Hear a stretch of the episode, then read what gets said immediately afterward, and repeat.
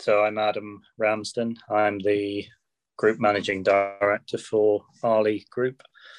We're a collection of leisure businesses, part of the Eurocar Parts Group, which in turn is part of L K Q. Um, so we're, we're in effect, we're the leisure division of L K Q, which is a, a large multinational, primarily in the automotive parts supply um, business. But we are, as mentioned, the, the leisure arm of that, and I, I run that division. You've got quite a wide encompassing role there. Uh, yes. Um, so the, the primary business is uh, automotive, as mentioned, but the leisure division um, was acquired in uh, twenty sixteen, and uh, some business at the time was, was Arleigh, um, and went on to make two subsequent acquisitions of two marine businesses, uh, which will be known to people in the industry, Aquafax and ASAP Supplies. The first of those, ASAP Supplies, in twenty seventeen, and then Aquafax in twenty eighteen. So my role within the business is uh, ultimately managing the, the, the leisure and the growth of our leisure segment, um, looking at new mergers, acquisitions, opportunities, or European expansion through our own group. So whilst at the moment we're ninety-five percent of our business is, uh, is U K based, we of course have plans to develop beyond our borders and into Europe.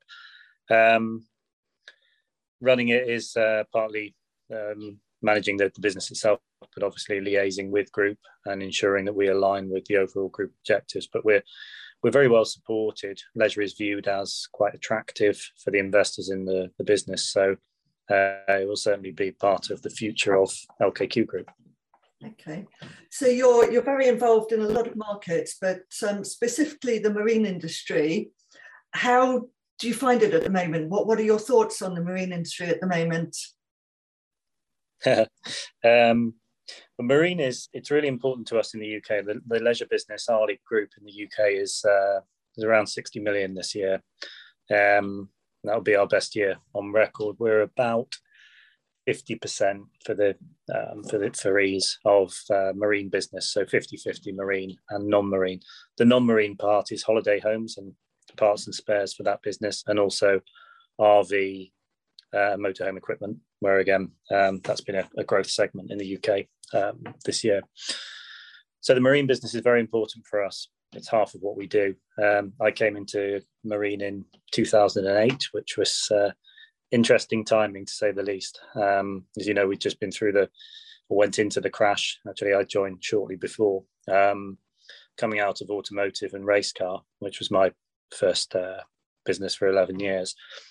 Um, obviously, the, the industry at that time was in a very difficult position, um, but we recovered, um, not only as a business, but also as a as an industry. Um, and certainly since then, I've seen some big changes. Um, Yeah, the industry's continued to grow, um, back firstly back to pre two thousand eight levels and subsequently beyond those levels. Um, it's become more professional. Um, we've seen certainly improvements in quality, uh, safety, and use of electronics, um, and pilot assistance, similar to driver assistance in the vehicle market. So they're generic trends in many industries, but we've certainly seen that in the marine industry. Um, I, I think looking forward, we're going to see several changes. You know, green, um, sustainability is going to be a driver of change, necessarily responding to um, uh, pressure from the market and also changes in fuel supply and cost. Um, again, that's following general trends in many industries. And um, yeah, so if you like, I can talk about sector by sector and what we see in, in the, the markets in which we operate. Yeah, that, that sounds great, because you're, you know, as we've said, involved in a lot of different sectors.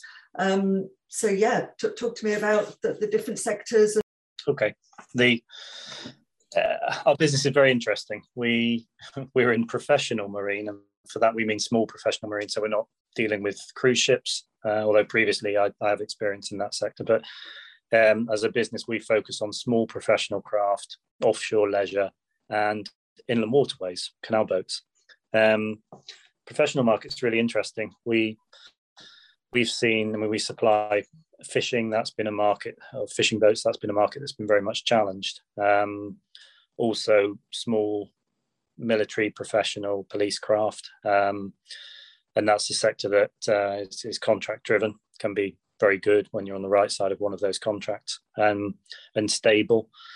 Um, there's also the offshore energy market, which is really driving offshore wind farm ves- uh, support vessels and um, uh, tidal and wave support vessels. So that's been a real driver for the southwest and on the, the east side of the country, where we've seen uh, big growth in the professional market there. The um, I mean, offshore wind, for example, they, they, there's a commitment from the government to power every home cleanly by twenty thirty. Now, I'm not sure whether that's achievable, but in, in wind power terms, that's one turbine every weekday for the next decade. Um, and multi-billion pound investments going on behind that to try and drive that. So we obviously that requires service vessels to support it.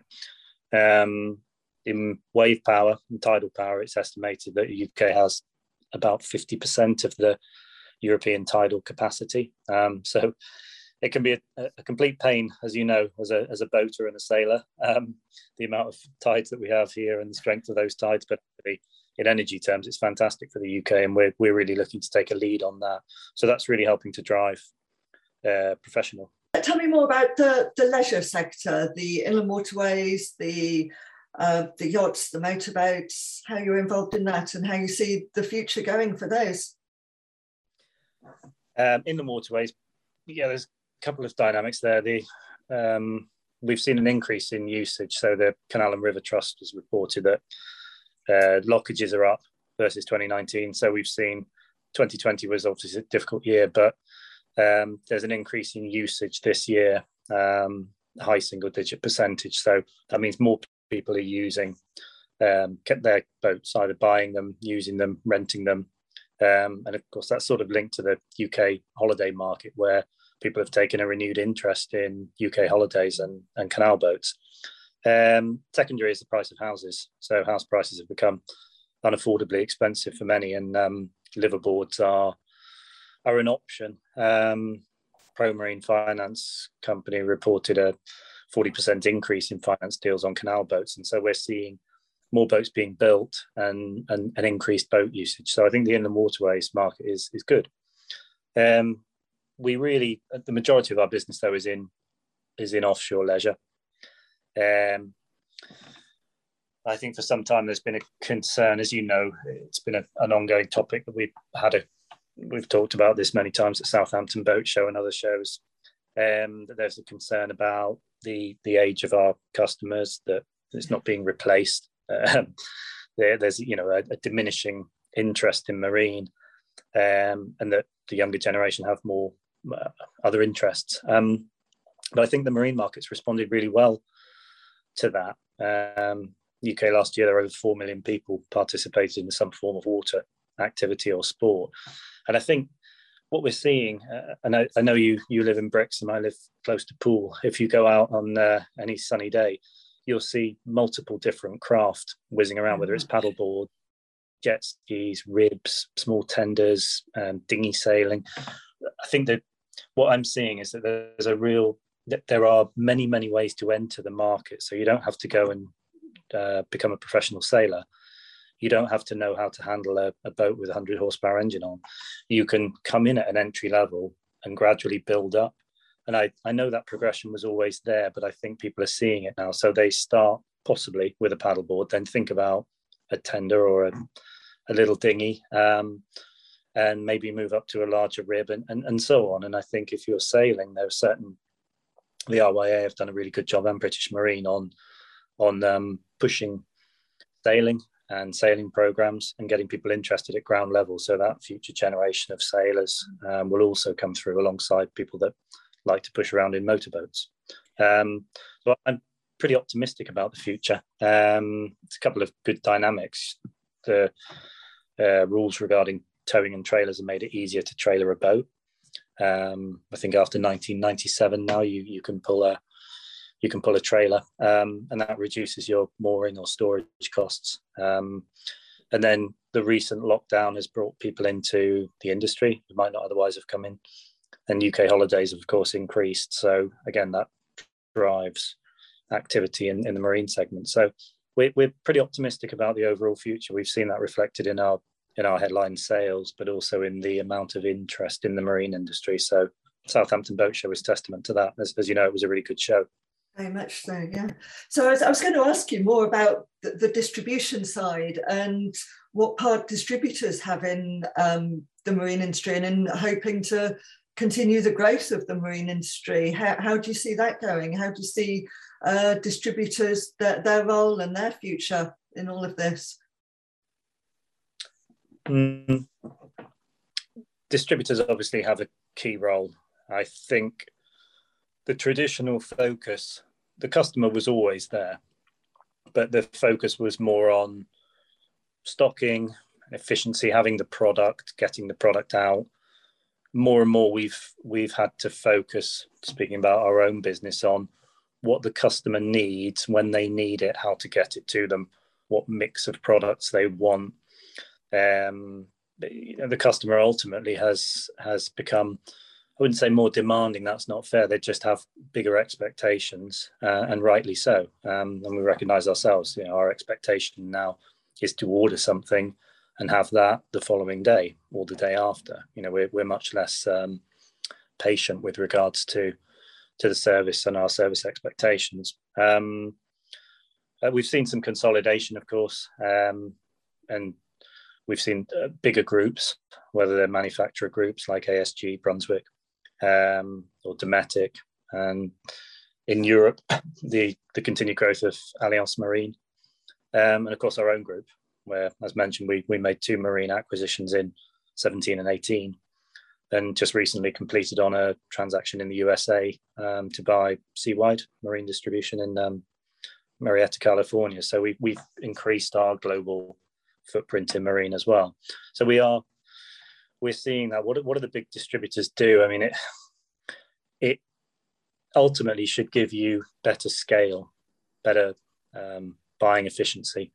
And if done correctly, it allows you to offer a wider portfolio of products through multiple channels. Um, sometimes there's a geographical or territorial element to it to cover more, more territories. But for us, our focus is very much on the U K at this point in time.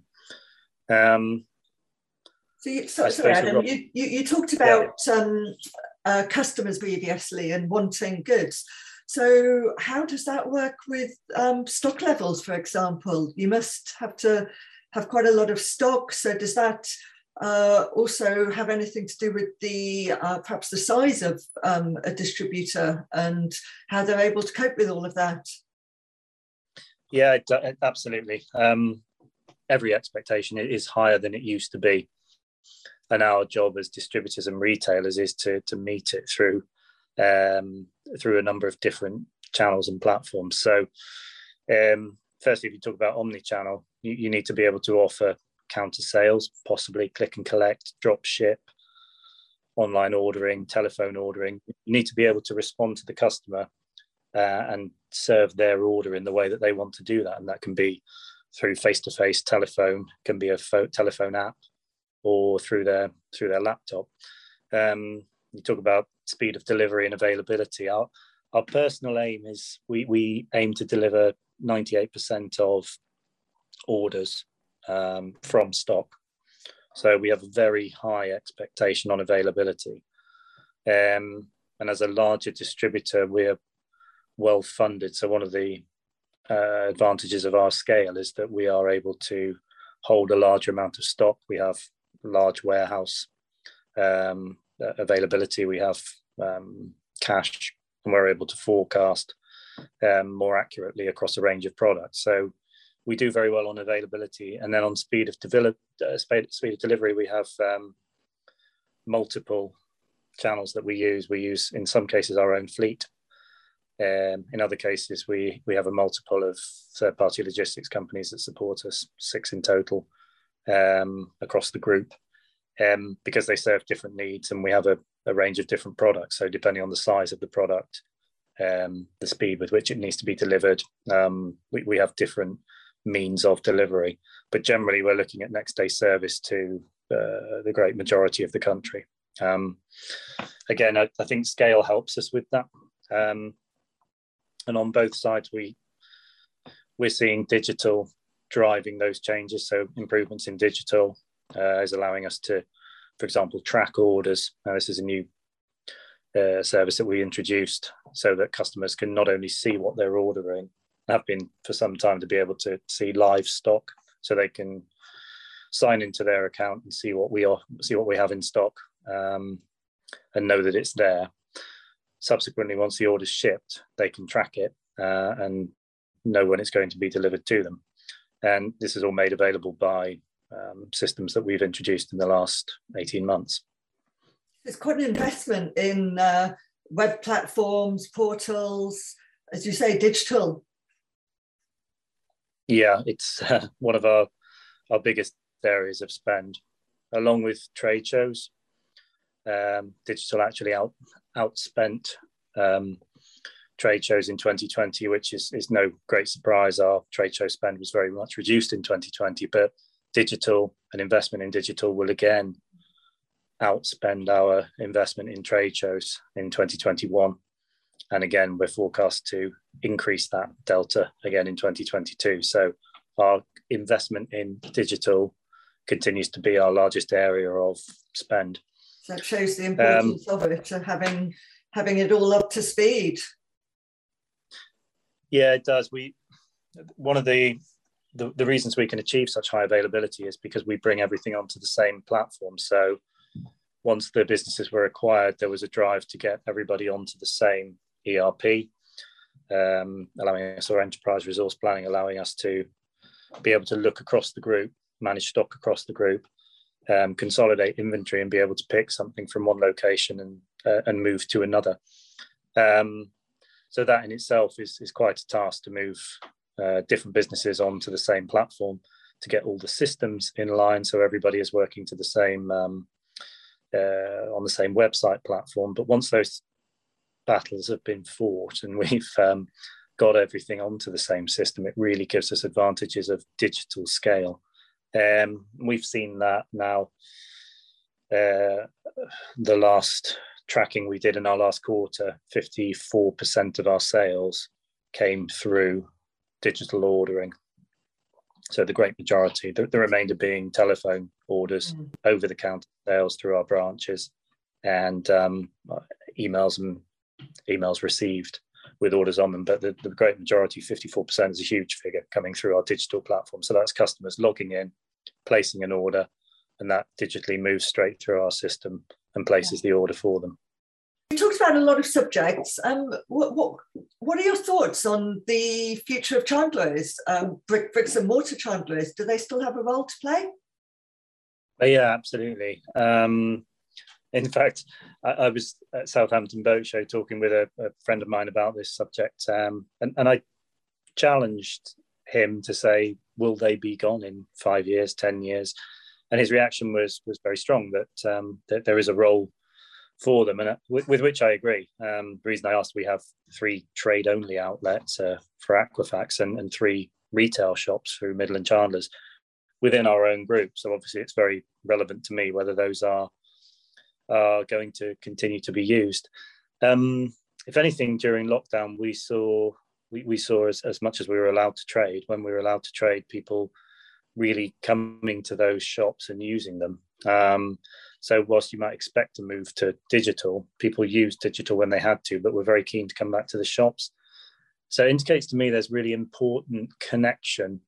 Um, and I think particularly with technical products, quite often you need to go into the shop to understand it, to know that it's the right thing to use, to talk to somebody about that. And, and quite often it's not practical to send, or you, you just want to see the thing to see that it fits. Um, I'm a cyclist, and I there are certain things that I would only go to the bike shop to to to do and use and buy.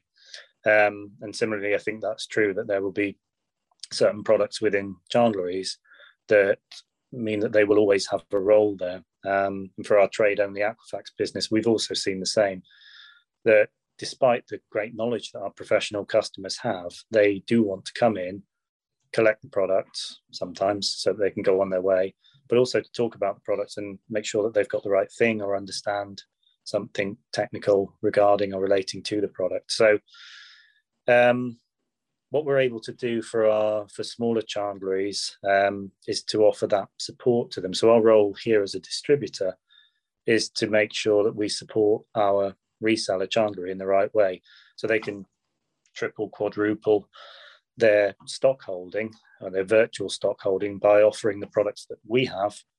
Um, they can check through their own account and use our livestock facility to see that it's stock.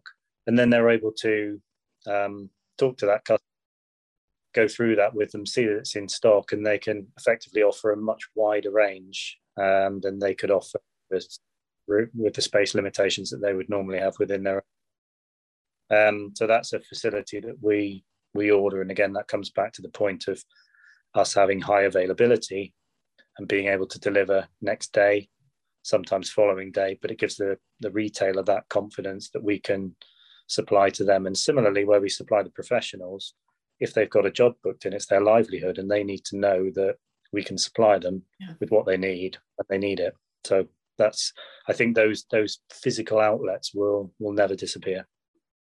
I guess that's related to uh buying power and economies of scale as well. If you've uh, you know, you've, you've got the setup, you're able to have the stock, then you can do the quick delivery. Yeah, all those things tied together. So we're able to um negotiate very good rates. We, we we're heavily uh we're heavy users of third-party logistics. We get a very good service. It allows us to negotiate later pickups, which means that somebody can order later in the day. Um, and we have a very good service because we're using multiple three P L. We can deliver to a, a wide area of the country um, on a next day service uh, across a very diverse range of products, um, six meter awnings in, in our R V business through to um, twenty litre tins of paint. And um, yes, it, it gives us that ability to ship diverse products. So thank you, Adam. We, we've covered a lot of subjects, a huge amount of material there. So thank you so much for your time. It's very much appreciated. And I look forward to speaking to you again soon.